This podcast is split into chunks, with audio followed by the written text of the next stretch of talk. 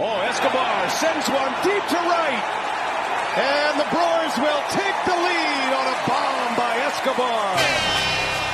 Kind of an intimate program, really, when you think about it. It's a source of intimacy for couples. Uh, maybe if you and your significant other, maybe you're just not connecting right now, we'll throw the show on in the background. Enjoy it together. This is where Wisconsin gathers to talk sports. Packers, Brewers, Badgers, Bucks. The Wisco Sports Show is on the air. Here's your host, Grant Bills.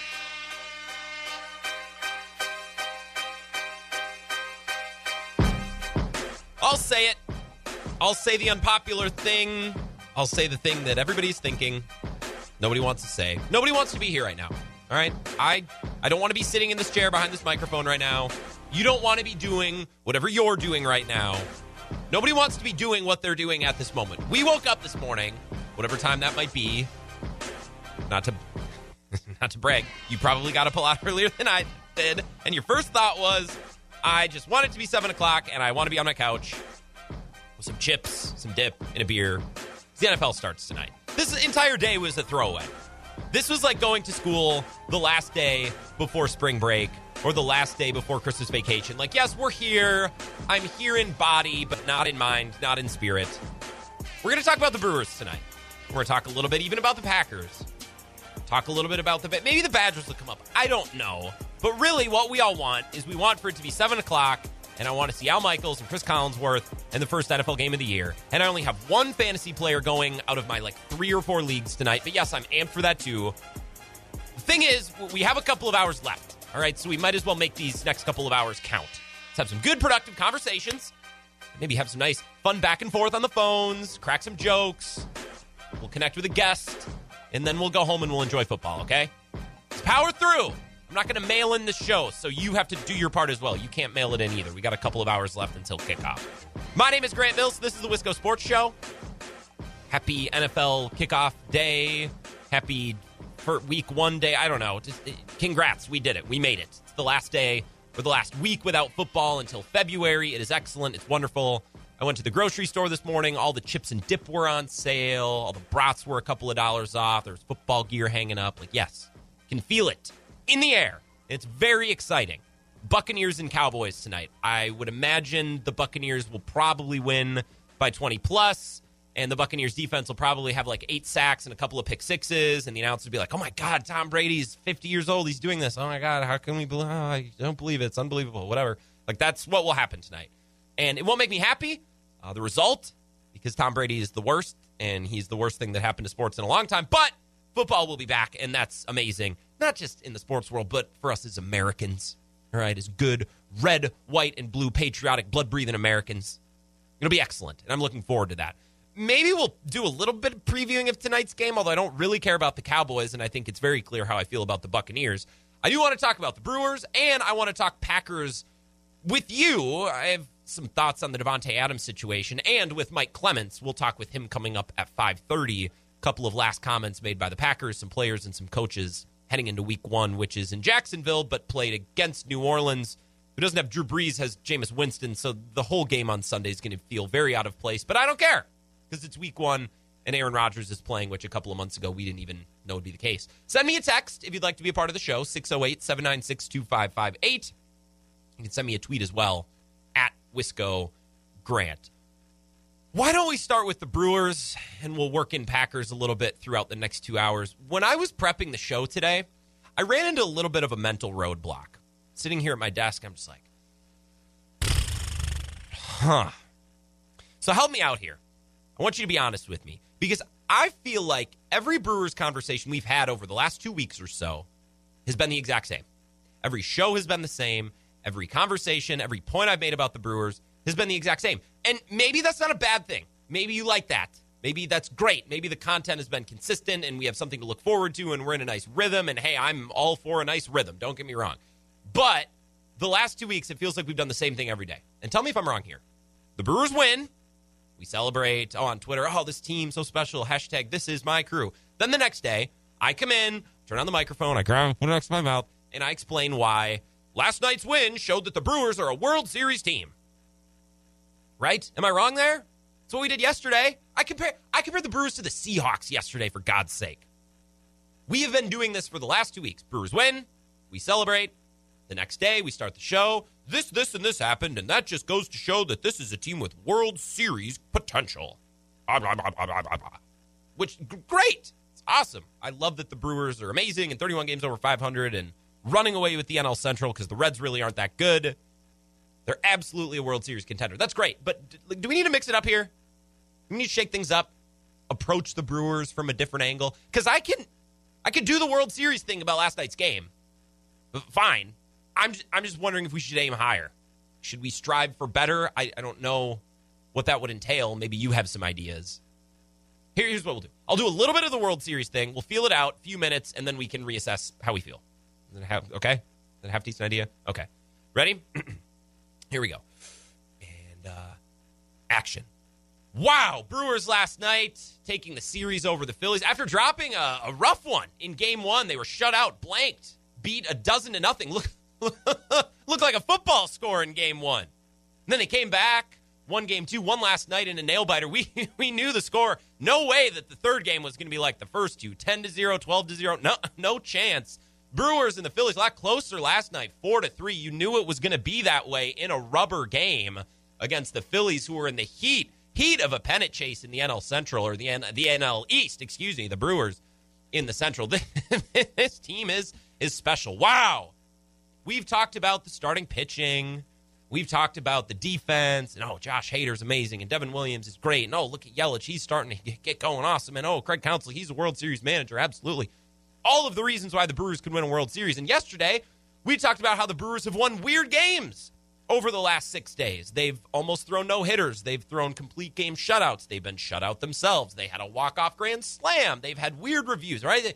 Overcoming, winning in weird circumstances. Tim Dillard, friend of show, shouted it out after the game the other night, saying that's a great skill. Translate well in the postseason. Love that. All of these great examples of why this Brewers team is a World Series team. And last night, wouldn't you know, we got we got some new evidence about why this team could make the World Series. Wow, they just keep putting great things on tape, don't they? Wow, wow, wow! Championship makeup. Talk about championship makeup. Let's talk about Eduardo Escobar and that home run that you heard to to start the show. Wow, and that, and folks, that's why they brought him in. Moments like that. Remember, uh, remember what they said at the deadline. David Stearns, Craig Counsell, We've only talked about this a million times, right? We want redundancies. We want depth. We want lots of options, right? That's that's Eduardo Escobar. They had Luis Urias and Adames and Wong or Tellez and Vogelbach. That was a pretty good infield, but they didn't stop there. No, sir. No, ma'am. They were aiming higher. They wanted redundancies for moments last night. They wanted redundancy. And Eduardo Escobar hitting that home run last night. That's an example of why they brought. Yeah, I can't do this. I'm tired. I can't. We've done this topic a million times.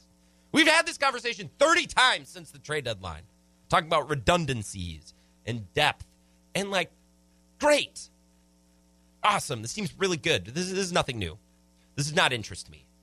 Like, I, I really tried. If you couldn't tell, I really tried to gas myself up there. I could only do it for about four minutes. It's, it's true. Nothing I said was a lie. Like, that's why they got Eduardo Escobar. For nights like that against the Phillies, where man, offense was both easy and hard to come by, and they just needed one extra bat to make the difference. And last night, wouldn't you know, Eduardo Escobar made the difference. Great. Okay. Do I need to explain this? Do I need to make some analogy about, uh, let's think, what's a real life analogy for uh, redundancy? We could go fishing. We could go cooking. What do we, I don't know. What do we, what's the analogy here? You need a little bit extra. You need a little bit of oomph. Um, Uh, let's say deer hunting, bow hunting just started. Should we do a bow hunting analogy? Like when you're trying to get that big buck to come into the stand, and darn, the wind is going your way, and and and and and the, the rut is just the right time, and the sun is setting, and you're in the tree, and the buck's 80 yards away, but you needed to come whatever 40 yards closer, so you pull that bleak can out of your pocket, and you give a little right. That's Eduardo Escobar. Eduardo's he's a, he's a bleak can. There is that. Is that what the show needed? Did we need an we need an analogy to explain this? That little extra oomph to get you across the finish line. That's Eduardo Escobar. We've talked about this a million times. We could talk a little bit about Aaron Ashby and Freddie Peralta. Right, listening to Craig Counsell in the postgame last night, I think this is probably the most interesting part of last night's game. I think Peralta and Ashby, a lot of parallels in their performances last night and what we should take away from their performances last night. Aaron Ashby, two innings, zero earned runs, one strikeout, one walk.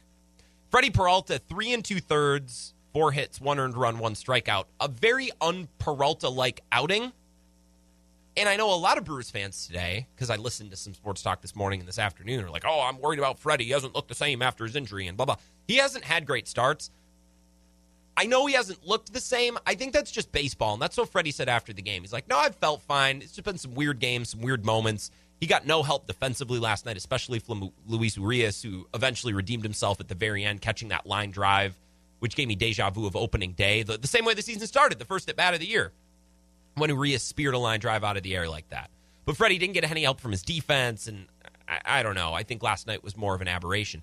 Counsell talked about last night not as an aberration for Peralta or as a sign of bad performance since this injury, but actually as an opportunity. And I found that very interesting. Yeah, I mean, I, I mean, I don't think he's locked in, but I, I think he's healthy. I, I don't think there's any question about that. I, you know, the velocity was outstanding today. Um, I, I, think we just got to keep getting him out there on regular, regular um, turn, and um, well, we got, you know, three or four more, probably four more till till the end. So we got an opportunity to do that and just keep moving forward.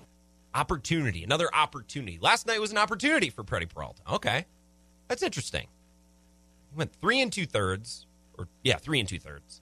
Felt like two innings. God, it was a grind for Peralta last night. Just every pitch felt like every at bat was ten pitches long. There were a bajillion fly balls. Nothing was easy. He was always one pitch away from wiping a guy out. He would start the count off okay. He'd start, you know, one and two, two and two. He'd put himself in a good spot, and for whatever reason, the couldn't just put guys away. And when he did, the defense wouldn't help him out. But the strikeouts weren't there. It was very clunky. And you might think of last night as a really rough outing and maybe a concerning trend for Peralta, but Craig Counsell said, hey, we just need to keep getting him out there. We have three or four more chances by the end of the year. Last night was a good opportunity for Peralta to get out there and get some work. Found that very interesting. Opportunity. And when Counsell continued his presser last night talking about Aaron Ashby, he also did so kind of through that lens an opportunity, another chance for Ashby. Here's more. I mean, Aaron did a great job. You know, we're, we're trying to throw something a little bit different at Aaron every, every time, and he's handling it all very well um, as far as like getting ready and when you're going in and things like that. And he's handling everything very well. So we'll, we'll keep throwing things at him, and he's, he continues to just pitch very, very well. Mm. One more time. I mean, Aaron did a great job. You know, we're, we're trying to throw something a little bit different at Aaron okay. every, every time. And That's what I was looking for. Trying to throw something different at Ashby every time. Give him different looks, give him different. And that's interesting for a team that's 31 games over 500 and their magic number is dwindling. I don't even know what it is. I don't care because they're going to win the division to make the playoffs. I'm not concerned about that. I haven't dedicated any time on that show to this, or on this show to that, rather. Sorry. Strike that, reverse it. Right? Using the rest of the season as an opportunity. And Adam McCalvy, that wily, observant beat reporter that he is, followed up. This is interesting. Follow up one thing on Ashby. When you say throwing different things at him, do you just mean the games have been different that he's gone into, or have you guys purposely sort of thrown different things at. him? You know what I'm saying? Have you? Has there been some plan to expose him to different situations on purpose, or has it just been the game? I think the games have led to different things. We have given him a heads up, kind of on when he's going to pitch, and some. And then today it was just you may pitch, you may not. You're in the bullpen, you're ready to go. What inning? You know, who knows? So you know he's he's been primarily a starter. He knows when he's going into the game, and and so you know he's started games here. He's we've kind of scripted what inning he's going to go in, and today was just you know, whenever you're needed, you get ready to go. He was up today and then had to sit down and then got back up. So I just think that's things when we get in, if, if we get into a situation that um, it's kind of the all hands on deck situation that we're hoping to get into, that, you know, we're not going to be able to script anything for them. It's just going to be get ready and get in the game. I get tweets and I get texts where it's like, stop talking about the World Series. We got to clinch the division first. I, no. This is why I don't have an issue talking about the playoffs, is because Craig Counsell straight up using these games as experiments. He's looking for opportunities to get Aaron Ashby in in this situation, this situation. He's using these games as one big experiment to get his pitchers the looks so they're ready for the postseason. Craig Counsell ain't worried. Brewers ain't worried. I'm not worried either. They're making the playoffs, which is why we're talking big picture here, which is why I think we're so bored because we just want the playoffs to start already. But we should savor this team and savor these games because they're a lot of fun. Let's go to the phones. Binks in La Crosse. Binks, how are you today? Doing good. How are you, Gene Bills? I am amped because there's football tonight. I just I'm trying to get through the show quickly as possible today, uh, without stepping all over Got my it. words and embarrassing myself. Yes, Okay. run out run out the clock type Uh, of show. Okay. Got it. Okay, so I didn't get a chance to ask you a question last night, but I love the way you're thinking here. Let's stop worrying about the division. We got that. It, it's uh, it's done. I mean, we we take we took care of business. Uh, so job well done, right? hmm Um, everybody, yeah, everybody else in our division, they're a bunch of turds. So Amen to that. um, there you go. Okay, so the question I have for you is about we're third of the way through the season. Uh, folks such as yourself and other um, uh, tweeters out there that I'm connected with and baseball fans were saying, "Oh, it's early in the season for these relievers. We don't have to have them pitch two innings." So I'm going to go straight to it. Why do folks, or why didn't uh, Counsell and the um, uh, the people that do make these decisions, why didn't they? Why don't they have the other than you know last night Aaron Ashby? Why didn't they have uh, Josh Hader if we're coming into a tight ball game? Uh, pitch like uh, more than one inning. Uh, is there a good answer for that? I mean, we're we're late in the season where it's obviously he's pitching one and he's done. Uh, Yeah. Unless it's extremely, um, it's, unless it's an extremely emergent um, situation. So that never developed. I I think I can't ex- point to exactly how many games that would have been beneficial, Sure. but you know the. Do you see the? Do you see that there's never going to be a, you know, uh, Williams is never going to pitch more than one inning. Um, uh, Hader's never going to pitch more than one inning. Boxberger's never going to pitch more than one inning. Um, your thoughts on that, please? Yeah, Banks, and I appreciate the phone call. Enjoy football tonight. Yeah, Enjoy the game. Talk to you Uh, tomorrow. I, I, I think so. I think so. uh, but uh, I'm going to be. Uh, there's there's no Brewers man, so I think I'm going to be cutting the grass. I'm sorry, I'm not the I'm not the football type. Oh no, that's true. Unless there's the Badgers. Yeah, that's, unless there's the Badgers, but yeah. Thanks for the call, man, Binks. Enjoy your night. No, you're good. okay, bye. Yeah, have a good one. That's Binks and La Crosse. Uh, do I have a good answer for that? No, because it's it's not going to happen. I don't. It's not going to happen next week. There, there's no point we're going to reach in the season where Hader now is going to pitch more than one inning or Williams is going to pitch more than one inning. They're going to be one inning guys. That's been what they've done all year. Now maybe Williams comes in with like one out in the seventh to mop up, but then I don't think they're going to bring him back out for the eighth. And I don't think at any point this season Josh Hader is going to pitch more than one inning. I think the bullpen is going to be continued to be managed the same way. Maybe he lets starters go deeper into games in the postseason. In fact, I think he will, but the bullpen is going to be managed uh, exactly the same way. Coming up next, I came to an epiphany last night regarding the Brewers, and I was reminded of a take that I had months ago that I now want to take a victory lap on. Sue me, sorry. Uh, and then we'll get into the Packers at 4:35. Wisco Sports Show back after this. This is the Wisco Sports Show with Grant Bills on the Wisconsin Sports Zone Radio Network.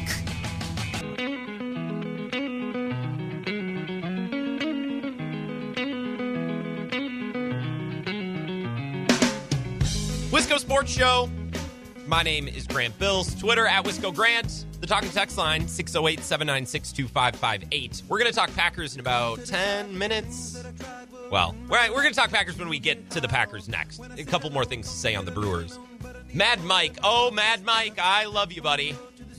Texts in and says, Grant, I love the sarcasm. You are the best. That's why I listen every day. Oh, oh shucks. Yeah, I just, I don't know. I didn't want to do the whole this team is a World Series team, and last night showed us why. I feel like we've been doing that for three weeks. I'm, I'm tired. In fact, if it were up to me, I would end the show right now and go home and start watching pregame and start making food for tonight. But I'm here until six. That is what my contract, right? Right, Bob? Right? Yep, yep. I'm here until six. Yep. I, you, yes. Brett and La Crosse. Happy Thursday, Grant season opener. Yes, you better believe it, Brett in La Crosse. Tom Brady. Do you know Tom Brady's 45? How old is Tom Brady, by the way? I better get it right because it's such an unbelievable feat. I can't wait to see how he motivates his defense to lead him to a victory tonight. I actually have Tom Brady in multiple fantasy leagues because I think somehow, some way, he's going to throw for like a billion touchdowns this year and probably win MVP. He is age 44. God, I can't believe it. Every day it's more unbelievable what Tom Brady is doing. Can't. Wow. Big Joe, can you believe how old Tom Brady is and what he's doing at this age? Blows my mind every day when I get out of bed. Can you believe this money? No, I cannot. What's up, Big Joe? Not much, buddy. How you doing? I'm doing good. I'm amped to go home and watch football after the show. But man, I'm savoring every minute I have with listeners like you to talk about um, the, the Brewers, for example. Yes, even though I want to go home and watch football. Dude, you can't end the show because they wouldn't get a get a Big Joe Major League quote. Come That's on. that's true. Do you, what do you got for me? well, I already gave you the. dude, Can you believe this money after Serrano hit the two-run homer to tie the game? Yeah, that's fair. That's fair. That's fair. That's fair. No, I'm excited too, Grant. I got my fantasy team going tonight. I got one Cowboy going. I got Gallup. I picked him up in the later round as a receiver. You got Gallup? I got Gallup. Yep. I got Gallup too, but I don't think I'm going to start him tonight. Hold on. Well, seeing we're talking about our fantasy teams, I'm going to pull up my lineup, Big Joe, because I, I don't think I'm going to start him tonight. But I'm hoping by the end of the year, it's like, wow, Michael Gallup came out of nowhere. This is unbelievable, and then I'm going to have him on my team, and He I'm going to usually always smarter. does that. He like he flies under the radar and he'll give you a game t- game or two where he gets like three or four catches, goes over 100 yards, and gets a touchdown. So it's like, why not? Yeah, I'll keep him on my bench. I got Tom Brady on my bench. I already sold my soul in that regard, so I might as well have a Cowboy as well. Hey, I got Kyler Murray and Trevor Lawrence. I think I feel. I love that. I love that. I love Kyler. Kyler Murray. If you get I a mobile too, quarterback, actually. you're you're ahead of the pack. I think you need those. You need those rushing yards, Big Joe. oh, definitely. Yeah, Grant. Uh, I know Ebo is listening, so he's going to be very disappointed in me. But I'm actually on my way down to Janesville. I got a chainer wire fixed. I tried texting his wife uh, off air on Instagram, and she wouldn't even give me a good orthodontist that would fix a wire for me. Come on, Ebo. I thought we were friends. You messaged Ebo's wife on Instagram, Big Joe. You slid into her DMs. I just asked her if, if she knew anybody that fixes dental wires because mine broke. That's fair. That seems like fair. I mean, did you use any emojis, a, a winky face, even a smiley face, Big Joe? That could get kind of risque, though. Did you No, keep I it just, businesslike? I just asked her very nice. I just asked her very nicely, professionally. I go, "Do you know any good orthodontists in the Madison area that'd be willing to fix a dental wire?" No, you're looking for a recommendation. Okay. Well, you should do that on Facebook like everybody else never- does instead of just Googling it. Yep. I never even heard back from her, so that's why I'm heading to Janesville to see my old orthodontist. I haven't seen the guy since high school. That's how long I've had this retainer in, basically. Well, that's you must have fantastic teeth, Big Joe. I have pretty good teeth, yes. That's incredible. Better than hey, put it this way, better than Austin Powers. That doesn't take much. I'm happy for you there, though. So you're not watching the game tonight? I am, buddy. I'm gonna turn it on. I'll be flipping between that and then you know how much I love my pro wrestling, so I got Impact Wrestling tonight too. So That's true. Do you think AEW is going to take over? WWE? I really do. AEW is legit. WWE. I try watching it, Grant. It just makes me take a nap. It's. Really? It's watered down, and I don't, dude. I don't even want to watch Brock Lesnar anymore. It's the same guys. Vince McMahon doesn't make stars anymore. No, he doesn't. AEW, they're making stars. Wow, this is good. This is a good breakdown from you, Big Joe. I think it, maybe not every call, but every once in a while, I'm going to ask you for a wrestling update. You might have to be our guy because we don't have any callers that bring up Oh, wrestling. definitely. I can help you out with that, buddy. Definitely. I'd be happy to help you out with that. Okay. No, I. Uh, I'm pretty happy with the I'm pretty happy with the Brewers right now. By the way, Grant, I honestly think it doesn't matter where you start; it's where you end up. Amen. And I don't cheer for the name on the back of the jersey. I cheer for the name on the front. Well, we're at it. Well, well, we're Exactly. well, we're spewing. Yes, absolutely. I'm Was thrilled that a line from? Hey, wasn't that a line from the movie Miracle with uh, Kurt Russell? Pro- He goes, probably. The name on the front is a. He's like the name on the front is a hell of a lot more important than the name on the back. Yeah, Again. that's that's pretty good, Kurt Russell, Big Joe. You have a pretty good Kurt Russell. You're a talented man. I mean, yeah, he basically let's let's face it. Herb Brooks made him skate like seventy laps. Basically, it seemed like. Yeah, yes, that is an excellent movie. I'm not a hockey fan. I love that movie. Big Joe, I think I have to let you go. Uh, I think we've touched Hey, about everything we need to. I think we've hit everything. Drive Yeah, safe, definitely. man. Yeah, good luck with your teeth. Anyway. Yeah, good luck with your teeth. Hey, thanks, buddy. Have a good one. It's Big Joe. I didn't even know what to tell him. I'm like, yeah, man. I think we, I think, I think we got to be done here. Schmidt on the north side texted, cut the attitude, and shut up. You guys can coast through your work day on day one of the football season. I can coast through mine. I one more thing on the Brewers before we move on because I want to talk about Davante Adams and his contract and the, the Packers thing coming up next. But one thing I thought about last night after the Brewer game, well, of which they won, by the way, they won four to three. I have the box score in front of me. If you have any questions, let me know. It was Eduardo Escobar's home run that was the difference. About 10 p.m. last night after the game, I check Twitter. I'm looking around, and I see a tweet from Adam McCalvy, who tweets uh, who tweets this.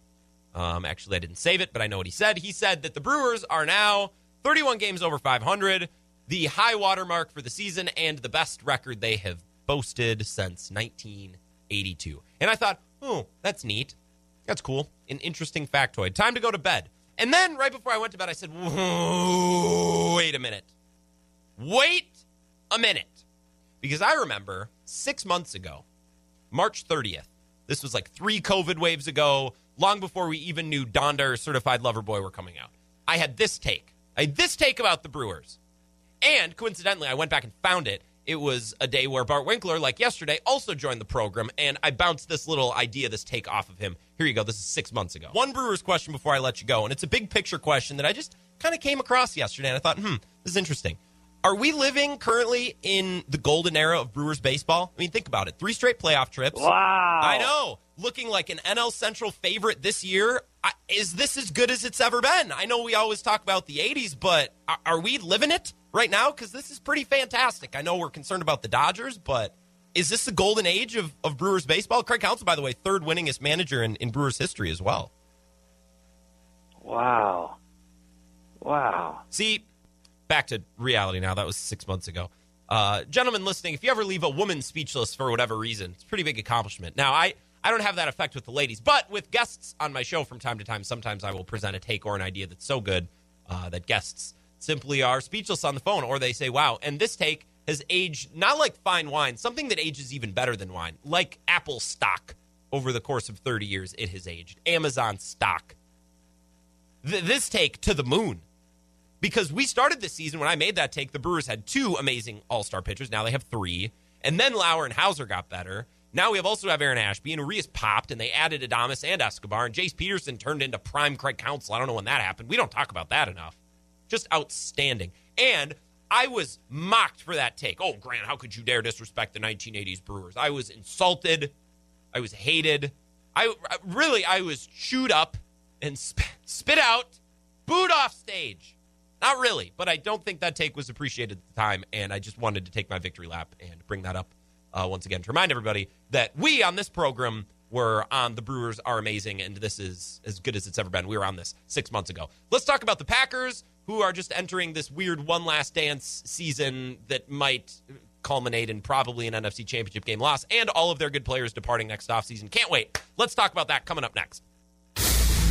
This is the Wisco Sports Show with Grant Bills on the Wisconsin Sports Zone Radio Network.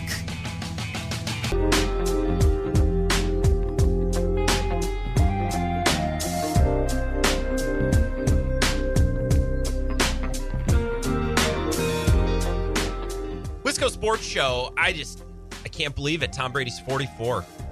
I, I can't believe. And look, I'm not inspired by much. I'm a pretty cynical human being. There's not much that gets to me, but the way that a 44 year old or 43 year old Tom Brady motivated his defense to win him games last year in the playoffs and in the Super Bowl, and the way that he he he wanted it to such a degree that the Packers lost their left tackle, made one of the worst coaching decisions in the last two years, right? Dropped interceptions, and then the way that he just willpowered that entire Chiefs offensive line to get hurt. I mean, it's it chokes me up, honestly.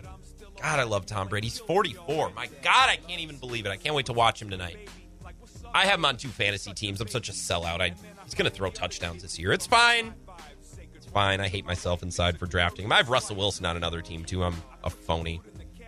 What are we going to talk about? The Packers. Yes, we're going to talk about the Packers and Davante Adams. And if you would like to join, you're more than welcome. We've already heard about Big Joe and how Big Joe slid in the DMs of Ebo from the zone uh, in the DMs of his wife. So, uh, if anyone can top that, please. 608 796 2558.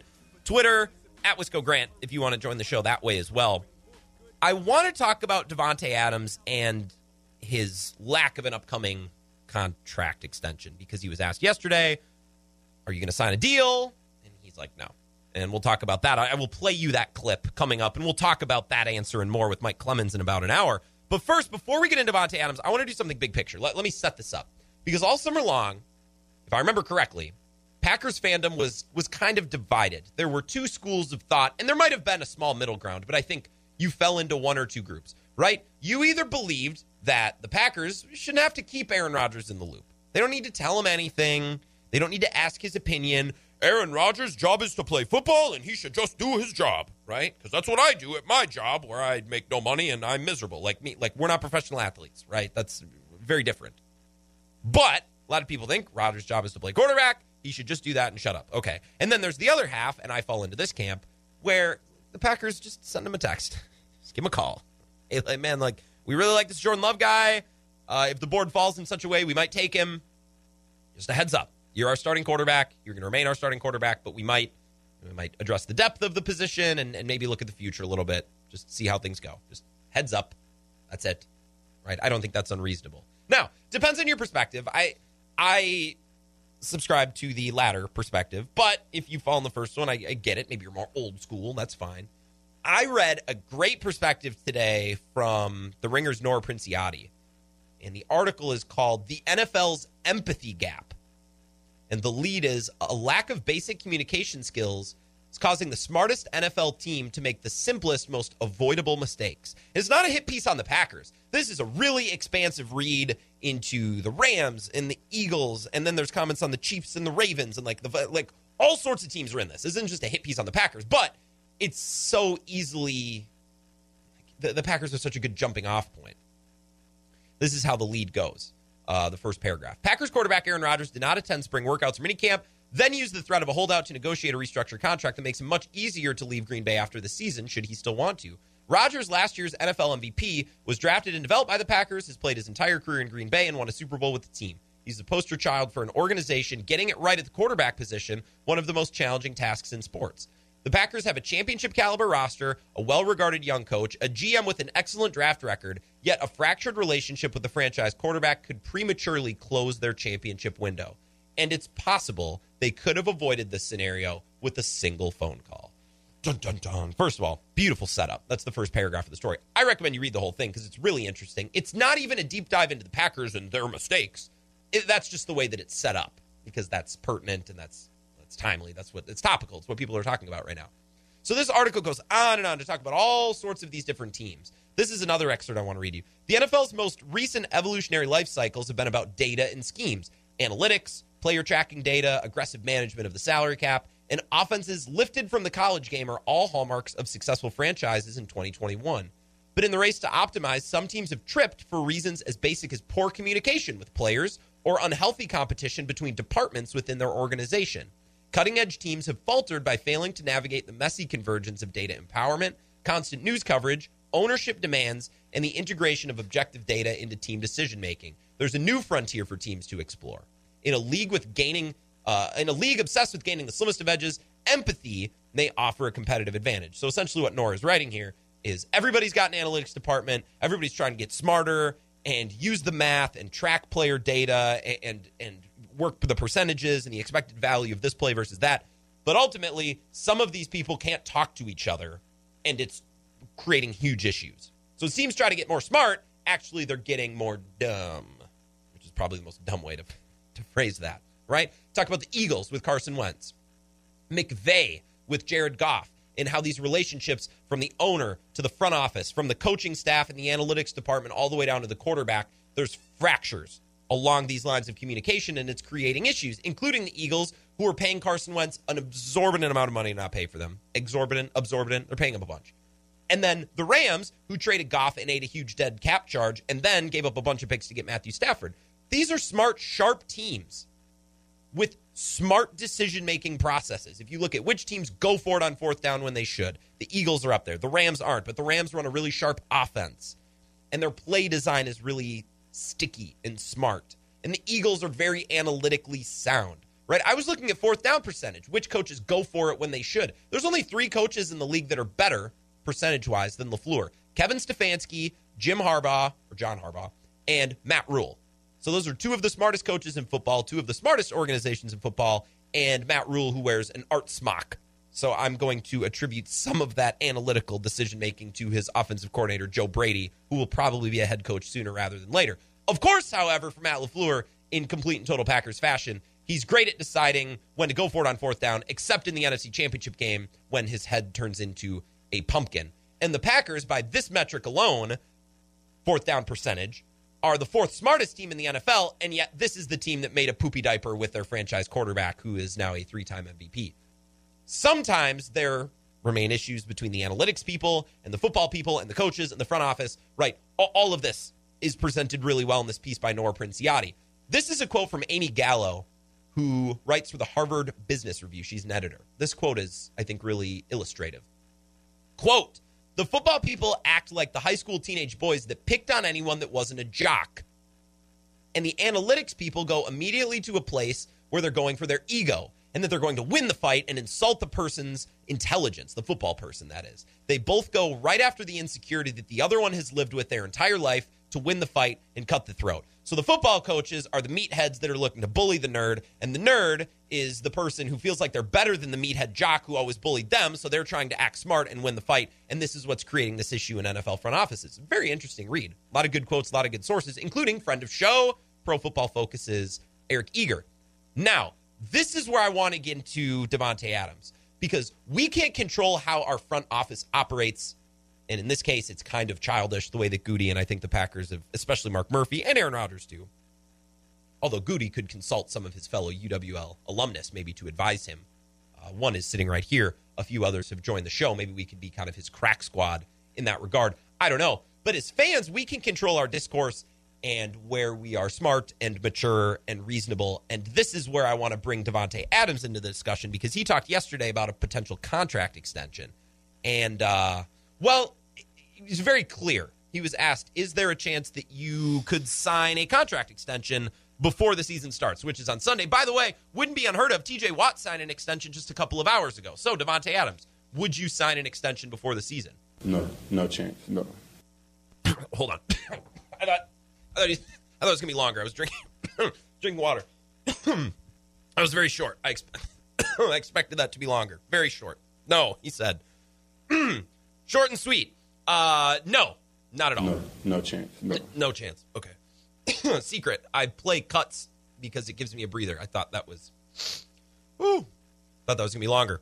Uh, he was then asked, "Will you be able to be, uh, block out the distraction, the contract, and will you be able to set that aside and play football this year?" Oh yeah, hundred percent. I mean, that's. I feel like I had one of the best camps of my career. Um, was able to really lock in, come back, and get reacquainted with my brothers. Uh, me and me and Torp have been on. You know, we picked up where we left off. So, um, yeah, I mean, that's like I said. It's it's just the way that I have found success. You know, coming up from from all stages of life, just focusing on that moment. So, um, it's not like it took any work to do that. It's just blocking out of you know the rest of the stuff that I don't really need at the time, which is some of that other stuff that we've talked about. Which you know I don't I don't need that right now. What I need to do is make sure that my body feels as good uh, my mind is right for uh, for Sunday, and that's that's that's the mo- the main focus right now. The most thing that I'm uh, concerned about regarding Davante Adams, and I have a tweet here from Chris in Eau Claire. Hi, Chris. He says Adams obviously doesn't want to play in Green Bay anymore, and we're almost 100% sure this is Rodgers' last year. Let Adams go and draft more wide receivers, and let them and Love grow together. I don't disagree with your second premise, but the first premise, I'm not so sure. I don't think Davante Adams is set on leaving Green Bay. I think he wants to be paid as the best wide receiver in the league. And can anyone definitively say at this moment that he's not the best wide receiver in the league? Like it might be up for debate who's number one, Tyreek Hill, DeAndre Hopkins, Adams, but there like I can't say definitively that Adams is not as good as this guy for XYZ reason. It might not be clear, but you could make the argument and it would be a super reasonable one. He deserves to get paid and he feels like the Packers aren't going to fairly pay him. And in listening to Bill Michaels' show for five minutes today and listening to some callers and some tweets because his interaction is off the charts, so you can get a pretty good pulse of what people are thinking if you listen to Bill's show. I hear a lot of people saying, "Hey, he's only worth 21 to 24. I'm not going to pay him more than that. I, I can't pay him more than 20, 21, 24 million." Uh, yeah, yeah, you can. And I think this type of thinking is the very issue that Rodgers has with the Packers. You want to pinch pennies on the best wide receiver you've probably had since. I mean, don't take this personally here. I think he's better than Jordy Nelson.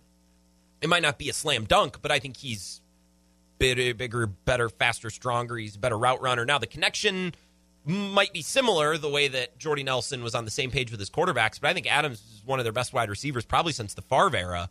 Yeah, if I have to overpay that guy slightly, that's what I'm going to do. And I think that's Aaron Rodgers' beef with the Packers. It's like, wait, you're going to let this guy go because you're only willing to pay him 25 instead of 27? Just pony up and take care of your guy. Just pony up a little bit, pay two extra million because he's that good, and ultimately it's the people who win the championships. I I just think the Packers are trying to get cute with Davante Adams, and they might end up having to trade him because of it. Now, if they can franchise tag him or sign and trade, well, it's okay. That's great. They can recoup something for him, but I, I don't want to lose a guy like this because you're not willing to give him an extra million and a half. And I think that might be the Packers' issue. And I think that's Aaron Rodgers' very frustration with this whole situation. Let's take a break. Hear from Mike Clemens. We'll wrap up this conversation coming up next. This is the Wisco Sports Show with Grant Bills on the Wisconsin Sports Zone Radio Network. Now, in Green Bay, here's Mike Clemens. The Packers held practice, getting ready to face the Saints. Matt LaFleur says that linebacker Za'Darius Smith, dealing with a back injury, will be limited in practice and is day to day. LaFleur said he showed highlights of Saints running back Alvin Kamara in a team meeting yesterday. He's one of the premier backs in the, in the National Football League, and what makes him so special is his ability not only in the run game but as a, as a receiver or out of the backfield as well. And again we're going to have to be relentless on defense. The saints have another weapon in receiver marquez callaway who was asked how the players have reacted after evacuating new orleans and hurricane ida for dallas and the tcu practice facility. I think this trip has made us come closer together as a bond. I think we're bonding a lot more and it's just having to test our willing to adapt to come to a place and try to keep the same mindset into this first game. The Packers' Davante Adams is beginning the final year of his contract, and when asked, says there's no chance he's being offered to sign one later this week. For now, Adams says his focus is securing his place as the best receiver in the NFL. I know I've said it to you guys before. I hold myself to a standard of having a bunch of touchdowns, a bunch of yards, and a bunch of catches because that's what ultimately leads to us winning games. Unless I'm catching that ball and I'm getting in the end zone a bunch of times, based off how much I'm relied on in this, in this offense, we won't be able to get it done unless I am holding myself to that high standards. Best Packers coverage.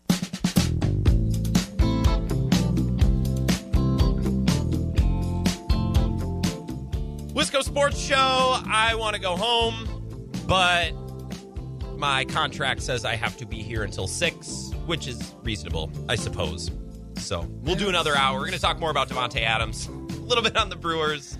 Mike Clemens will join us at 5.30. This is the Wisco Sports Show. My name is Grant Bills. Twitter, Wisco Grant. And the talk and text line is 608 796 2558. JB in Eau Claire so JB in the CV, the beautiful Chippewa Valley, says, in all caps, might I add, pay the man regarding Davante Adams. Yeah, look, here's the thing.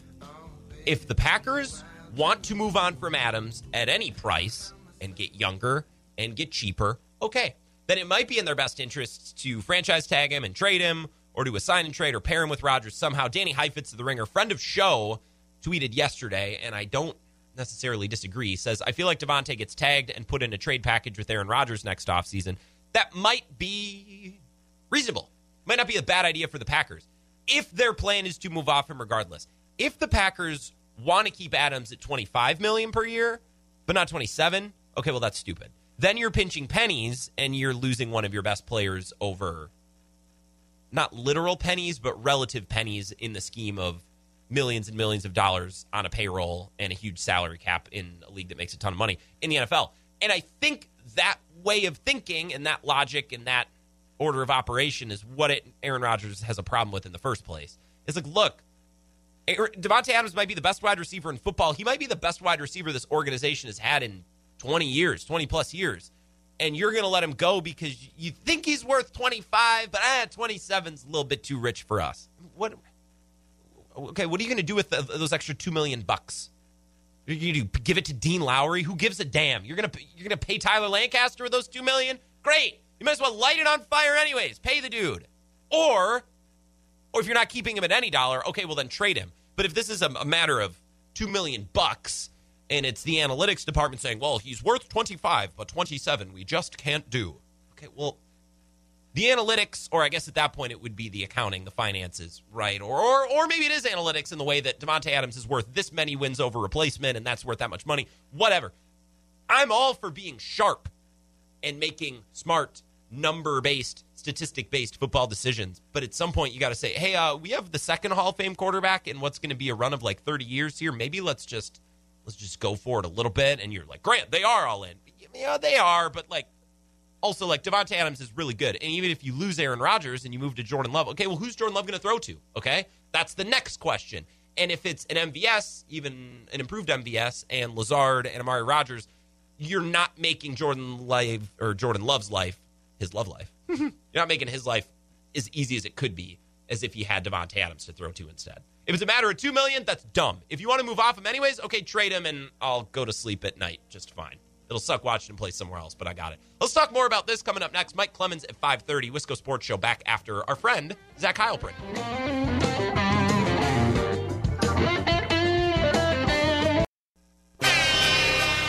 Kind of an intimate program, really, when you think about it. It's a source of intimacy for couples. Uh, maybe if you and your significant other, maybe you're just not connecting right now, we'll throw the show on in the background. and Enjoy it together. This is where Wisconsin gathers to talk sports.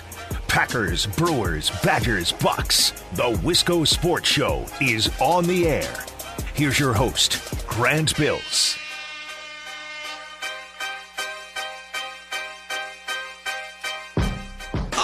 Talk more about Davante Adams. I was thinking maybe Brewers, but the Brewers bore me today. They're really good. I, I'm running out of ways to say that. So I'd rather talk about Davante Adams and maybe his future after he spoke with the media yesterday. Gave us some uh, some scorching hot quotes. Really didn't leave anything up for interpretation. Before we do that, I feel like I should update you on the business side of the show, the research and develop, the marketing side. Uh, I said on Monday, or I guess Tuesday, that we really want to attack the student demographic with UW Eau Claire, UW Stout, UW La Crosse, UW Madison, and all the all the schools coming back into session. That's a big demographic. We want to add those listeners, those youngins, to our, our community, our, our family, right? It's not about advertising dollars. Shut up. Don't put that on me. Right? This is this is about quality of the show community here. Uh, I think I've found a way. Yik Yak is back. And I have infiltrated Yik Yak. Well, it doesn't need to infiltrate, you just sign up. But I am uh, posting messages here and there. It's mostly college kids looking for addresses to house parties, but I'm slipping in messages about the show. Hey, did you hear that Wisco Sports Show today? Really good breakdown on the Davante Adams contract. Wow. Hook, line, and sinker. We're gonna get these kids as listeners. I swear they're gonna be hooked. What a what a great way to add members to this fine community. 18 to 22. That's the demographic we're going for this week. Come on, we gotta gotta go get them. This is the Wisco Sports Show. My name is Grant Bills, and if you are a college to age student, welcome. You are in the right place. Uh, don't go out tonight. No, don't hit the town. Stay inside, watch football, and listen to the podcast, the Wisco Sports Show podcast, on Spotify, on Apple Music, wherever you get your shows. That's how I would spend my night in my dorm room if I just moved and I'm missing my family. No, no, no, no, no, no.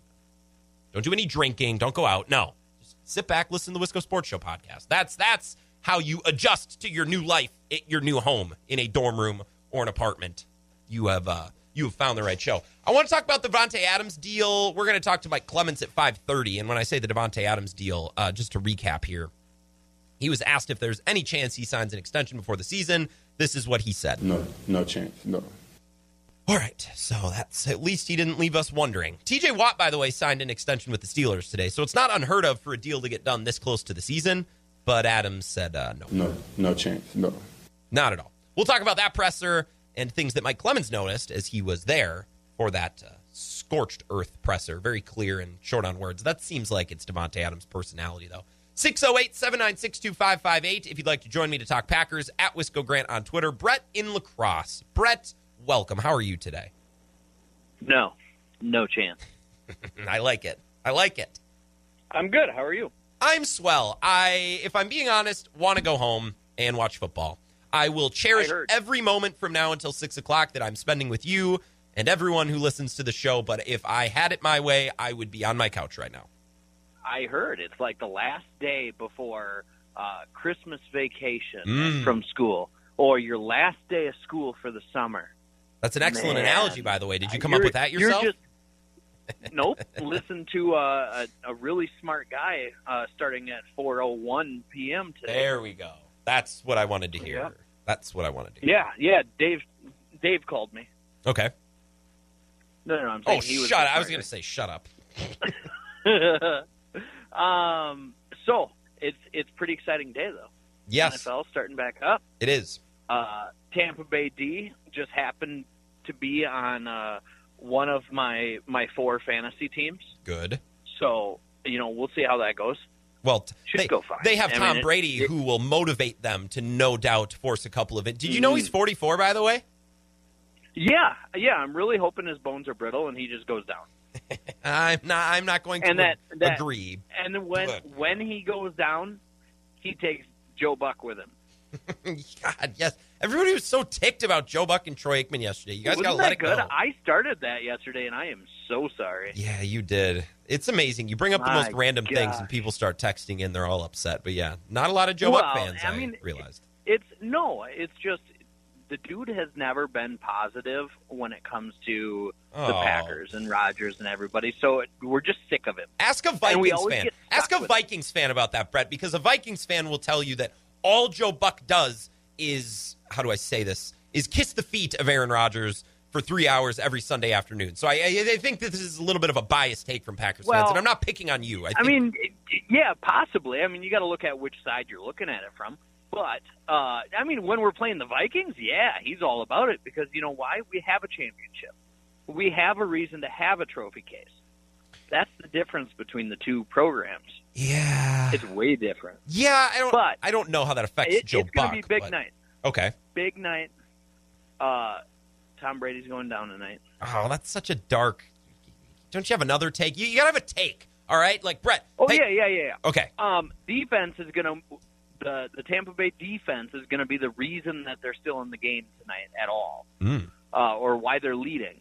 They're probably going to score me about 25 points in fantasy because they're going to have about uh, I don't even know. Let's call it three strip sacks, uh, three fumbles recovered, and two interceptions. Jesus balls. I mean, that's what a Tom Brady defense would do. That just seems a little rich for my blood. Although that would be great for your fantasy team. Brett, I, I, we're talking about Davante Adams, and I love that we're talking about tonight's game too. Uh-huh. I, I must tell you that of all the callers that call this wonderful program, and I love all of you, you your friends for two hours every night when we chat. I gotta say, you you gotta start bringing takes. All right, like you.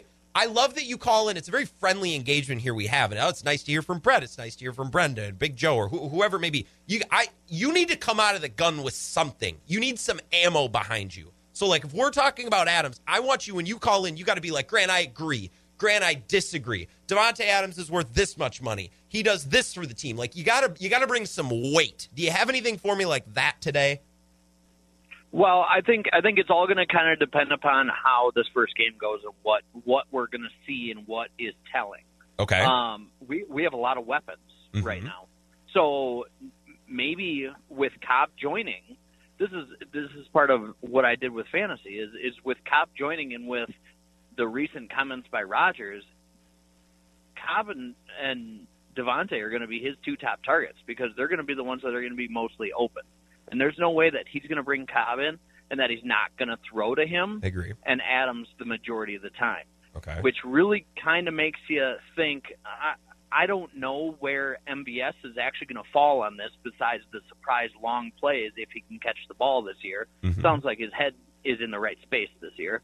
Um, and then when it comes to everybody else, like I don't think Lazard is even going to. He's he's not really even going to be there. You so? Tanya and I heard your take on Tonyan, thinking that maybe he won't even be the top tight end, and that it's going to be I don't know one of the other guys, DeGuara. Um, well, I, I I don't know. I don't know how much they're actually going to get the ball, which is kind of like it it's it's worrisome Okay. because I don't know if there's any good Packers receivers that you really want to have that are going to gain all the points for you when it comes to a fantasy perspective. Now, when it comes to real life, uh, right. sh- shoot, give us all of the weapons we have Yeah. because we need one, two, three, four, and a check down option. Plus, we need Aaron Jones to just kill it. First of so all, Brett, it's gonna be a, it's gonna be an awesome year. I, I want to talk about targets. I want to keep talking about this even when I'm done with you. And I'm glad I asked. That was excellent. That we need more of that, right? We, we call in, Yeah. you say, hey, how are you doing? What you got going on tonight? And then you, yes, I like that. I need more of that. That was I- an opinion. That was something. That's what we need. yeah, that was good. I felt like I was talking to Jim Rome for a second, though. I'm not going to hang up on you like Jim Rome, but it's like we sometimes we get a little golden we get a little casual. I know other listeners are listening. It's like, well, what does Brett actually have to say today? You you brought it. Thank you for that. Yeah. Hey, anytime I will bring takes, hot takes, going forward, and then I'm just gonna hang up on you. Excellent. Just like just like our friend David Monona. Thank you, Brett. This was nice and enjoy the game tonight. Yep, you too. Excellent call, Brett in La Crosse. Let's let's talk about targets because this is something we brought up a couple of days ago, or was it yesterday when Bart Winkler joined the show? Because he doesn't think that Randall Cobb, what was his number, twenty five targets? He'll have twenty five targets or fewer. Now that's a pretty bold prediction, which is what we were doing yesterday. And this is something that I talked about with a buddy last night too. I don't think Randall Cobb is going to stack up that many catches.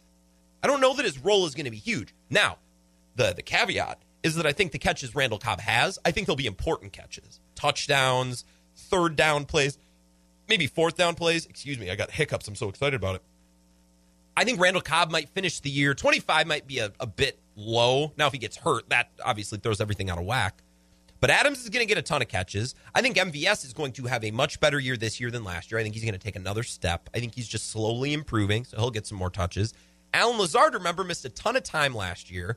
He's back and he's healthy. I think he's going to get a lot of targets. They're going to target Aaron Jones a ton, obviously. Now you have Tonyan and DeGuara is back healthy in the mix as well. And you just drafted Amari Rodgers. I think all of those players are higher on the target hierarchy list from an offensive scheme perspective than Randall Cobb is. Now, the personal side, the personal perspective of Aaron Rodgers is that Cobb is his buddy, and he, you know, he got on his soapbox to bring Cobb back. So of course he wants to get Cobb the ball and show everybody, hey, he can still play. See, he had a couple of catches today. This is why I wanted him back. So we obviously need to take that into account. Aaron Rodgers' personality and, and his style of play is going to factor in too. But I, I don't think Randall Cobb is going to light the world on fire this year.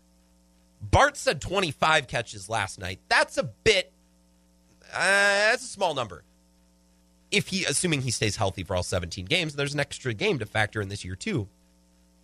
But I, I, don't know that Randall Cobb is going to stack up catches. His catches might be important catches. I think Randall Cobb could have helped them in the playoffs last year against Tampa because it's one extra guy who's experienced, who has that nice connection there in Rodgers, and who's trustworthy. Equanimeous St. Brown was in the right place at the right time on that two point conversion. He dropped the ball. Randall Cobb probably doesn't drop that ball. That doesn't mean that Randall Cobb is younger, stronger, better, faster. It means he can catch the ball. Right? Same with MVS on third downs. If he's coming across the, the field and he's schemed wide open and the ball hits him in the hands and he drops it, I don't think Randall Cobb does that. I, I think Randall Cobb helps in a trustworthy way, in, in a third down way. When the play breaks down, he knows where to go, he'll know where to be, and he'll know how to get open for Aaron Rodgers. But I don't think he's going to be a volume receiver, and I don't think he'll have the volume, certainly of Adams, certainly of MVS, certainly of Aaron Jones, probably not Amari Rodgers, who will play more slot because he's the young guy. They want to give him experience. And they put Davante Adams in the slot as well. And something else to consider they're not going to run a lot of five wide receiver sets. They might not run any at all this year. That's the Mike McCarthy thing. That's not that's not the Matt LaFleur thing. Aaron Rodgers was actually asked yesterday uh, in his presser, maybe this is two days ago. I don't know. We haven't had a chance to get to it yet. I think it was yesterday. Aaron Rodgers was asked, now that Cobb is back, you have this nice group of weapons, lots of different options. Are you going to spread the ball more around because of that instead of maybe force feeding your best wide receiver? Yeah, I mean, I've never felt like we force fed anybody around here. I think we just throw it to the open guy. Okay. Oh, wait, wait, wait, wait, wait, wait a minute. Wait a minute. Wait a minute. That, that's that's that's cap. That's not true. There's times where he's obviously feeding Davante Adams. Now, some people say that in the NFC Championship game last year he was doing it. I don't hold that against him because if it was the NFC Championship game and my option is Equanimeous St. Brown or Davante Adams, I'm probably throwing Adams too. Like I'm, I'm not going to fault Aaron Rodgers for that. But I don't think he's ever been, at least since early in his career, in years past, the last five years, he hasn't been Mr. Spread the ball around.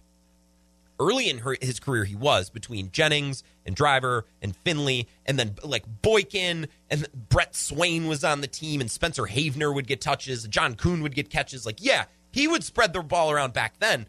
But but as Mike McCarthy's offense got a little bit more, mm, what's the word? I don't want to say predictable. I don't want to say stale because I'm not sure that that's fair to McCarthy. For whatever reason, it just wasn't as effective. And maybe it was a talent drain too. The, the weapons just weren't as good as they were early on. He didn't have as many guys to throw to. Although, I'd like to think that Randall Cobb, Jordy Nelson, uh, whoever they would have had at the time, like Spencer Havner was no all star. Brandon Jackson and Brett Swain weren't all stars, but they got catches back then. Those guys on the roster aren't really getting catches now. I think it's been a while since Aaron Rodgers has been a spread the ball around guy. I watched the Vikings and Kirk Cousins. He'll throw to Chad Beebe on third down if he's open. I don't know if Aaron Rodgers is correct in his evaluation here, but that's not the point. His comments on the depth of the wide receiver position. Yeah, I mean, I've never felt like we force fed anybody around here. I think we just throw it to the open guy. Tay, for a long time, has been more open than just about everybody else, way more often. Um, I do like the other guys and the way they've developed. Talked at length about uh, Marquez and Allen, and having Randall back is, is huge because he can play three positions for us. Um, and then Robert Tonyan's development. So, yeah, I don't know. It just depends on how teams are going to play us. Uh, we have a unique uh, skill set of guys where we have, you know, extremely fast guy Marquez, a guy who can do it all, and Davante Randall, who's an elite slot receiver. Uh, Allen, who can play inside and outside and be a good blocker at the point of attack. Um, Robert, who's become a lot better blocker and also, you know, an elite uh, pass catcher. And a big dog who does enough in the pass game to warrant, uh, you know, him being out there for a number of plays and dominating the line of scrimmage. So I love the versatility of those guys and the depth that we have, and I feel good about. Uh, you know, different things we can throw at teams, and especially if they try and take uh, Davante away the entire game. The Packers' group of weapons has been under a lot of scrutiny for the last two years, and I don't know if it's been fair or if the analysis has been smart. I don't think the analysis has been smart. Okay, so Jordan Love is drafted. Oh my God, what an outrage to Aaron Rodgers! Instead of helping him, they drafted a backup quarterback, which they didn't. They didn't help him, but I don't know if the, the wide receiver group was that bad where they needed needed guys because what we've learned now after the fact is like, well, they had some young guys they liked, and Lazard fit really well, and the offense really doesn't need a whole lot of wide receivers. They can use running back, and they have some tight ends they like. But the combination of all of these factors, the drafting of Jordan Love and coming up short in an NFC championship game, the narrative from the national media, which is a term I hate using, but it's true in this instance, weapons! Needs weapons! And where I think that criticism was a little bit more fair two years ago, because some of these wide receivers weren't as good two years ago as they are now. I, I think the criticism of the Packers' weapons was maybe coming from a correct place, but it was deployed incorrectly. Oh, the Packers have no weapons. Well, yes and no. They they have weapons. What they lack are elite weapons. They have Adams and then a bunch of other pretty good guys. Their weapons don't suck. The problem is they have one amazing guy and then it drops off in a bunch of dudes right? Like I like Dillon. I like Jones, but they're running backs. I like Tonyan, but he's limited. I like MVS, but he has issues that always seem to arise. I like Lazard, but he went undrafted for a reason, right? He's not as explosive and fast, and, he can't create plays like some wide receivers who were drafted early, like an Aiyuk or a Deebo Samuel or Metcalf or a Terry McLaurin, all guys the Packers could have had, right? The Packers' weapons aren't garbage, but they could be a little bit better. And I think the narrative kind of got off the rails about the Packers' weapons, and I think we all got stupider over the years for it the last two years. I think the train really got off the tracks and we were a bit misguided. Let's keep talking about this here a little bit from Aaron Rodgers, and I see we got some calls. We'll get to those, I promise, coming up next. This is the Wisco Sports Show with Grant Bills on the Wisconsin Sports Zone Radio Network.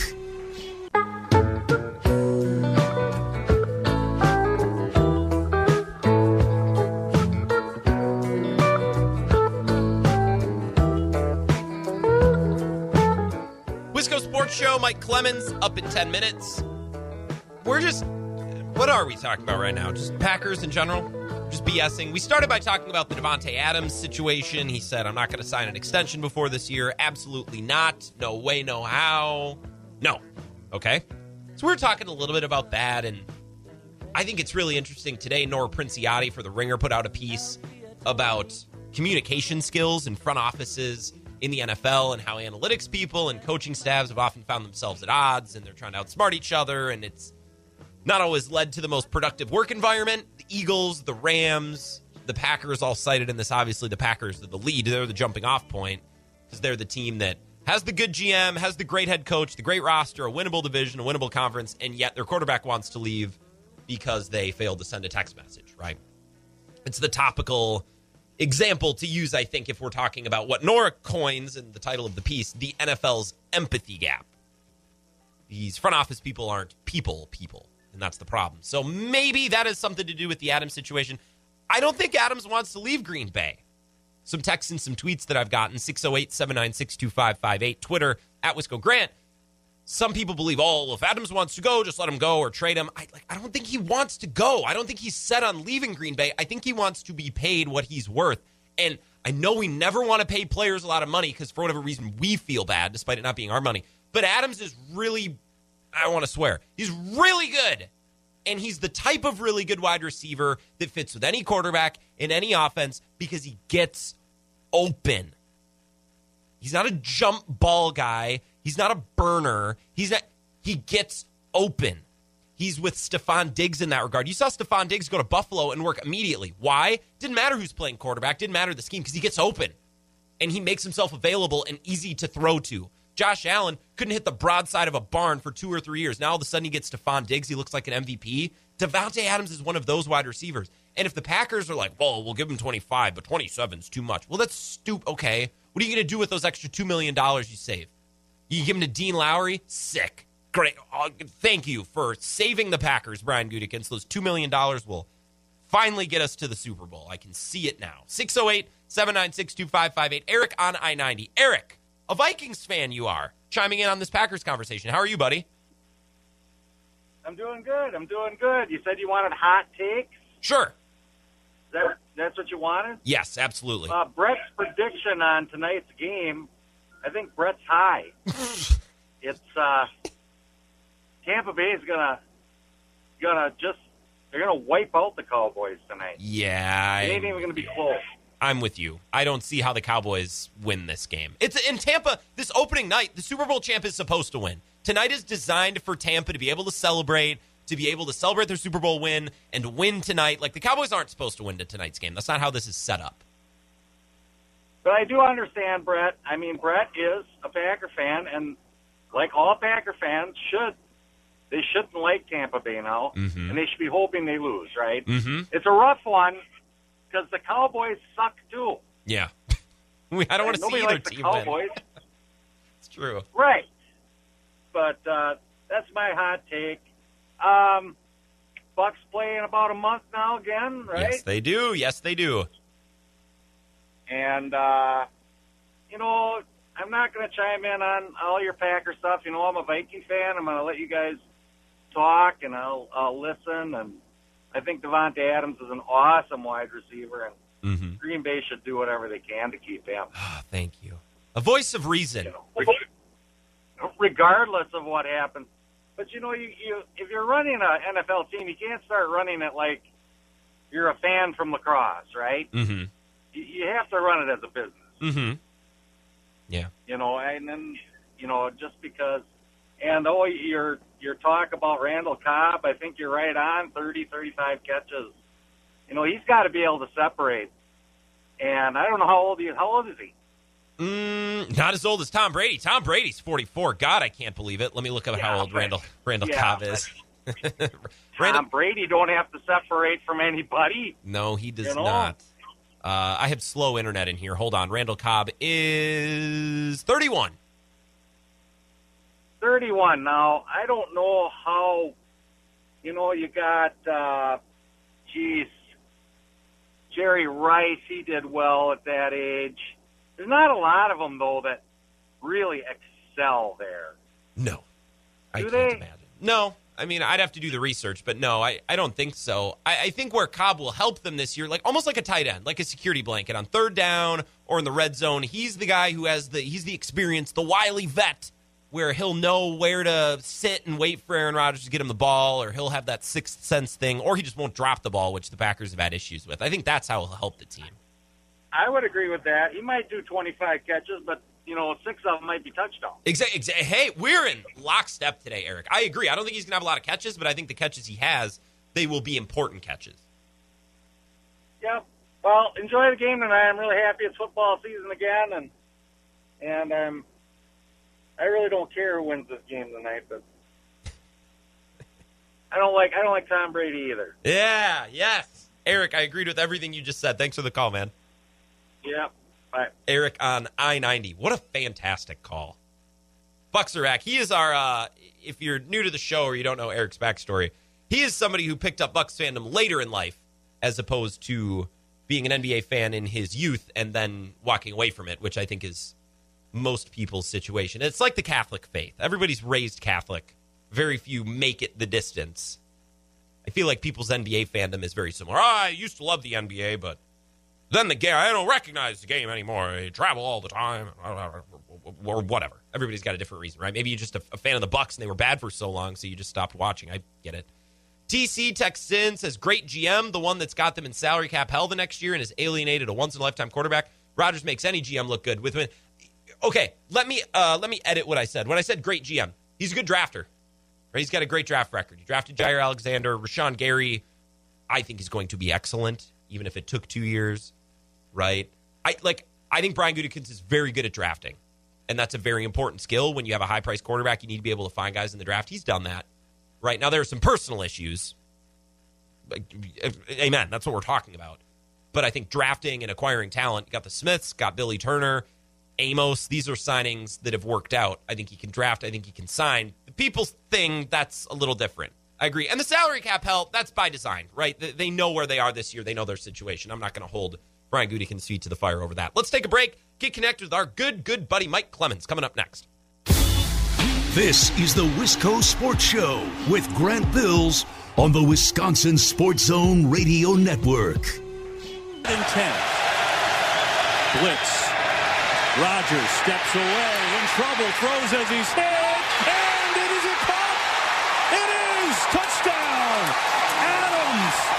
How did he catch that? Pass interference. Number 37 defense. That penalty's declined. Results will play. Touchdown.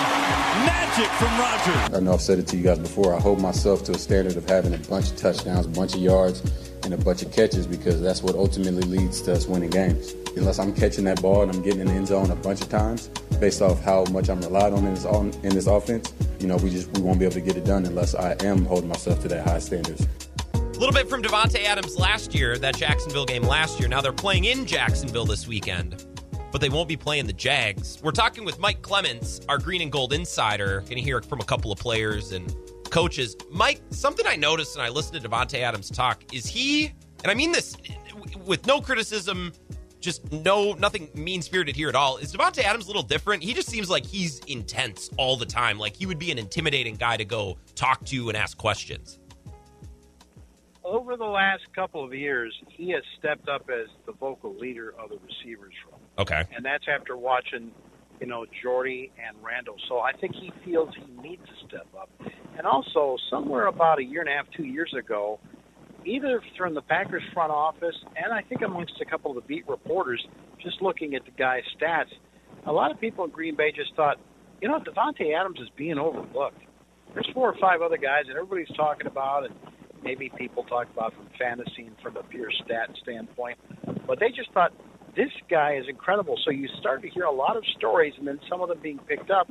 And then last year he had a great season, and his quarterback was MVP. And now people regard him as like the highest, the best paid, or the rather the best receiver in the NFL. He wants to be the highest paid. So, uh, you know, there was a great story this morning, Grant, mm-hmm. in the Milwaukee Journal Sentinel that said yesterday Davante was asked, hey, you know, it's the first week. The Packers kind of like to do things where, all right, we had a great training camp. We're all set.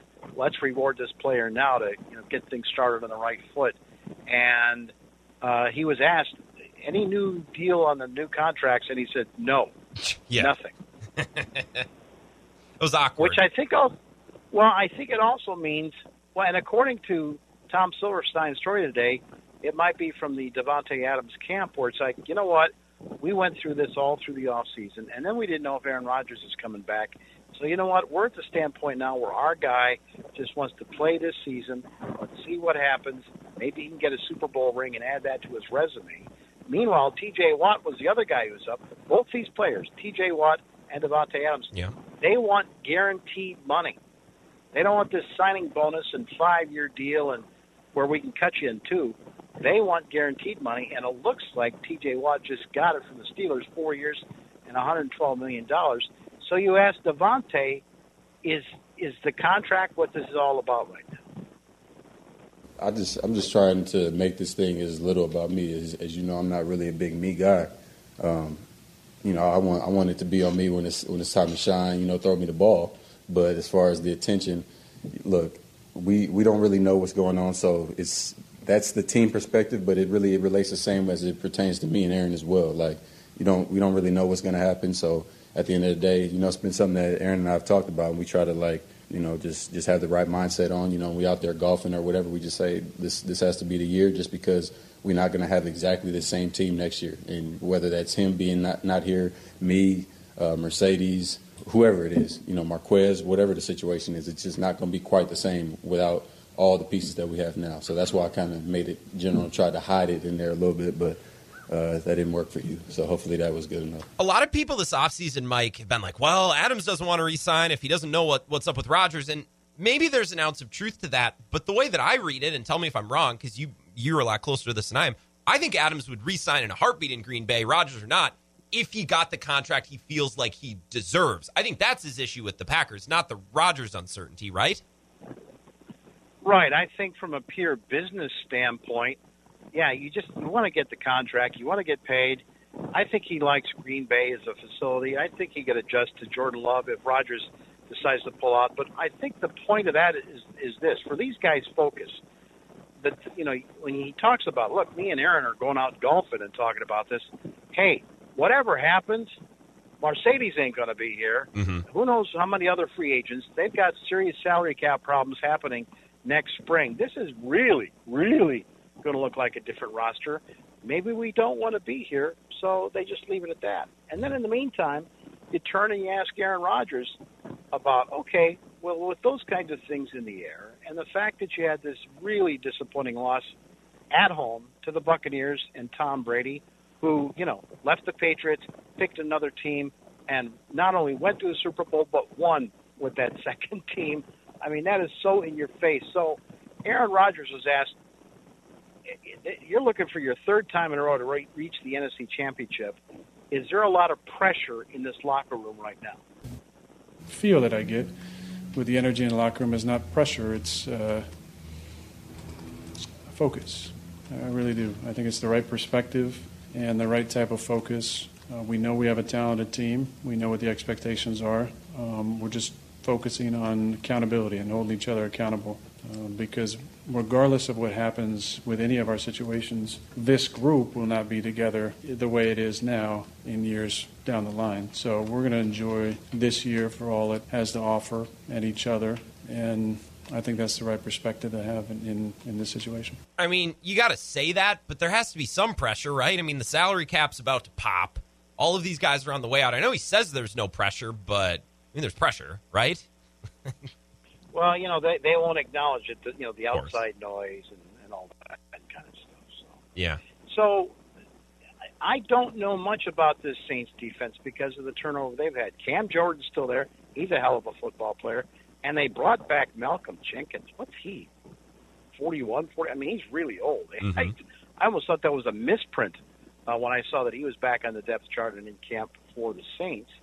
And then they only had three corners in camp. So then the other day they brought in Desmond Trufant. Now that's the guy who was with the Falcons when they went to the Super Bowl, and Matt LaFleur's on there. And then Roby, this trade with the Texans, like a third round pick. So they're just still sort of assembling their defense. And then on top of that, you look at the depth chart. You know who's lining up at nose tackle because of injuries? Christian Ringo. Really? A guy that, yeah, the six round pick that Ted took in like I want to say 2016. By 2017, he had Christian just wasn't going to have either injuries, didn't get it. They waived him because they had drafted used a third round pick on Montravius Adams, yeah. who ended up being a bust for Green Bay with a constant foot injury. Do you know who's on their depth chart at nose? It's going to be Christian Ringo and Montravius Adams, who just joined the Saints this week. So I mean, I I just take Aaron Jones and run it right up the middle, right? Yeah, yeah. I I probably would. I'd probably do that too. Yeah. So the good news is, if you you're starting two rookies on the offensive line, you got Royce Newman at right guard, and then you got, of course, Josh Myers out of Ohio State. And so I asked Josh uh, after practice. So you know, as I watched your camp, and you got yelled at one day from Aaron Rodgers, whatever. You're we're trying to fill the shoes of Corey Linsley. Said, you know, the week that game against Buffalo Bills, noisy crowd, so you know what that's going to be like. You know, real game-like conditions.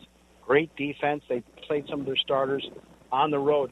How much did that week of preparation for that final preseason game help you as you get into week one against the Saints? Yeah, I think the prep going into that game and then just since then prepping for the Saints and all of the operation things uh, that I've gotten to do in those these last few weeks has been super helpful. Mike Clemens, our Packers reporter. Mike, it makes me think of when you first went to college. My brother just moved into Madison, and you get there a couple of days before, and you don't go to your classrooms. You don't go to class, but maybe a, a, day or two before you start, you go around. It's like, okay, that's where that building is. That's where that building. Okay, so I have a good idea. That's got to be what like that Buffalo game was, right? Like it's not a real game. It's not the real thing, but you kind of do a walkthrough and you get a feel for the routine, and, and it, you at least get a good idea of what a regular season road game kind of entails, right?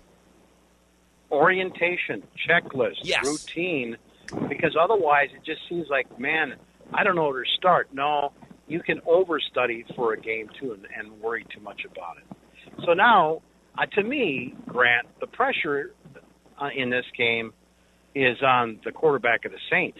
I mean, it's Jameis Winston trying to prove to the league, hey, I'm not going to throw three picks. I've learned from Sean Payton from last year. Even Drew Brees helped me. I beat out Taysom Hill. And listen to the leadership. Here's this team that had to run out of Louisiana because of Hurricane Ida, set up shop at TCU, and still try and finish the rest of their camp. They had their last preseason game canceled. Listen to the leadership of this guy trying to call on the Saints back home as uh, the Saints fans as they clean up from the devastation of the hurricane. Here's Jameis Winston. I want to say thank you to all the first responders and the people on the ground right now working in New Orleans to help our city be resilient. We're going to feed off of this to make us stronger. Everybody, in Louisiana, we with you. We're gonna represent for you. Second thing is everybody in the Florida Gulf Coast area, come out there and support us. You can make it to the game. If you're in Louisiana, Alabama, Mississippi, North Florida, South Florida, wherever, we need all our Saints fans out there represent us because we together. It's a blessing. It's been more than a year removed from me having the opportunity, and I'm I'm not taking anything for granted, and I'm just I'm blessed and grateful. As a Packer fan, I hope Jameis Winston stinks this weekend. But as a football fan, if he could be good and establish himself, even as just a middle of the road starter for the next four or five years, I don't know if in my lifetime there's been a story like this. He was the first overall pick in 2015, failed in Tampa, then he took a backup job, and now in a second stint, I, you just don't see quarterbacks really take this progression. I think that would be really cool and would be kind of a new way for a quarterback to establish himself. A, a story you don't see very often. That'd be cool and Granny's playing for one of the best coaches in the NFL, Sean Payton, mm-hmm. a guy that Ted Thompson passed on and hired Mike McCarthy instead. I asked Matt LaFleur today why is Payton such a good coach. He said, case in point, he put in Teddy Bridgewater and won five games. Yeah. That's why he's a good coach. That's why the Saints have won more regular season games the last four years than any other team in the NFL. Jerry Gray is the secondary coach for the for the Packers, and he's got to tell his guys like Adrian Amos and Savage don't give up on plays because Jameis Winston is going to throw the long ball. Well, you know, whenever you look at uh, Winston, you know he can throw the deep ball very well. He, he showed that in preseason, and he can drop it in there wherever he needs to. So, you know, he, he has an arm that's going to get you about 55 or 60 yards in the air. I mean, I, I played against him when he was at Tampa, and he did the same thing. You know, he's going to throw the ball deep. So that gives you a good chance to, you know, you got to be able to cover – their receivers, and I think they got about three or four good receivers there. You know, the thing is that you can't go in and say, well, there's no big name guys there. Well, the NFL, there's good football players on every team. And you got good quarterbacks, and they're going to get them the ball. So your job is to go out there and cover the guys that they have. And we got we know we got to cover deep now, you know, to where I know sometimes people say, well, Drew couldn't do this. But the good thing about Drew, you know, just going up against him, he got the ball out of his hands and he got to the guys that was making plays. So those are, that was different than Drew, but I think Jamison Winston is a different quarterback. Even uh, Hill is a different quarterback. You know, he can throw the ball deep also. So you can't just all of a sudden say, well, we don't have Drew Brees, and you take a deep breath. You probably got to cover longer. And then that third corner is going to be a little bit more important for you because if you're running 50 yards down the field, you want to put somebody in because they put receivers in different too. I mean, who's the number one threat other than Alvin Kamara, who I don't know if Kamara fits with Jameis Winston like he fit with Drew Brees last year. What is it, Marquez Callaway? Like, I know the Saints want to push the ball down the field. I just don't know who they're pushing the ball to. Yeah, Callaway is really good, Grant. Is I mean, he? I watched him in a couple of the preseason games. Yeah, you just have to throw it in his zip code, and that kid's going to go for it. He's in their second year, and with Michael Thomas still out, I mean, that's the guy that's going to be featured. So then the other thing is, can the Packers improve field position, improve special teams? So they they released J.K. Scott, they made the trade, and they got this Corey Bojorquez out of the Rams for a six round pick. And so far, so good. I mean, you know, you talk to the coaches today, and what do you, what do you like about Corey? And they say hang time, hang time. This guy puts the ball up in the air, gives our guys a chance to get downfield consistently. That's what we're looking for. And I think I like his attitude, and he's smart. He sounds like another Mason Crosby. So we asked him the other day when he arrived in Green Bay if he'd ever met Aaron Rodgers before, and he said, "Yeah, back in 2018 when I was with the Bills and we came to Green Bay, and after the game, I went up to Aaron and asked him for his jersey. Listen to this story." Actually, my, my rookie year when we played here, I asked him uh, if I could get his jersey. They were one of the throwback ones, and that was definitely a long shot, and I did not get one. I don't remember that. I actually I, I squared him up in the locker room nicely. I said, I said, that's the story you're going to go with on day one, huh? I don't remember that. It would have been a no either way, though. Mike, you got to shoot your shot. Trust me, as a radio host, I'm always trying to get the biggest, best guests. Like, you got to ask. And yeah, you get rejected a lot. That seems to be the experience of the Packers' new punter. But it never hurts to ask, ever, until maybe your quarterback blasts you like that and puts you on blast in a in the locker room. No, it never hurts to ask. So anyway, we're headed to Jacksonville on Saturday morning. The game kicks off at 3:25 Wisconsin time, and I think that helps because the forecast is like a high of 90 and maybe some thunderstorms. But it gets started later in the day, so that might help in terms of the heat. But to me, here's the biggest question: What's can Za'Darius Smith play? I don't think so. He was out there in the practice field a little more today. Preston Smith now was out today with some sort of cut to his head. But uh, other than that, what is this defense going to be like under Joe Barry? Is this guy going to be able to handle whatever Sean Payton throws at him? That will be really interesting to see if the defense can at least be as good or somehow improve week one under the new defensive coordinator. Well, just check Twitter after the first Saints drive, and I'm sure people will draw conclusions right away. That's what happened last year. Dalvin Cook went down, the Vikings scored, and everyone was like, okay, they didn't change anything. So the, the first drive, people will draw their conclusions very quickly, Mike. That's normally how it goes. I'll be looking for your tweets, pal. good. And hey, travel safe, enjoy the game, and, and it's good to have you at the games. I appreciate your work. Talk to you soon. Thanks, Grant.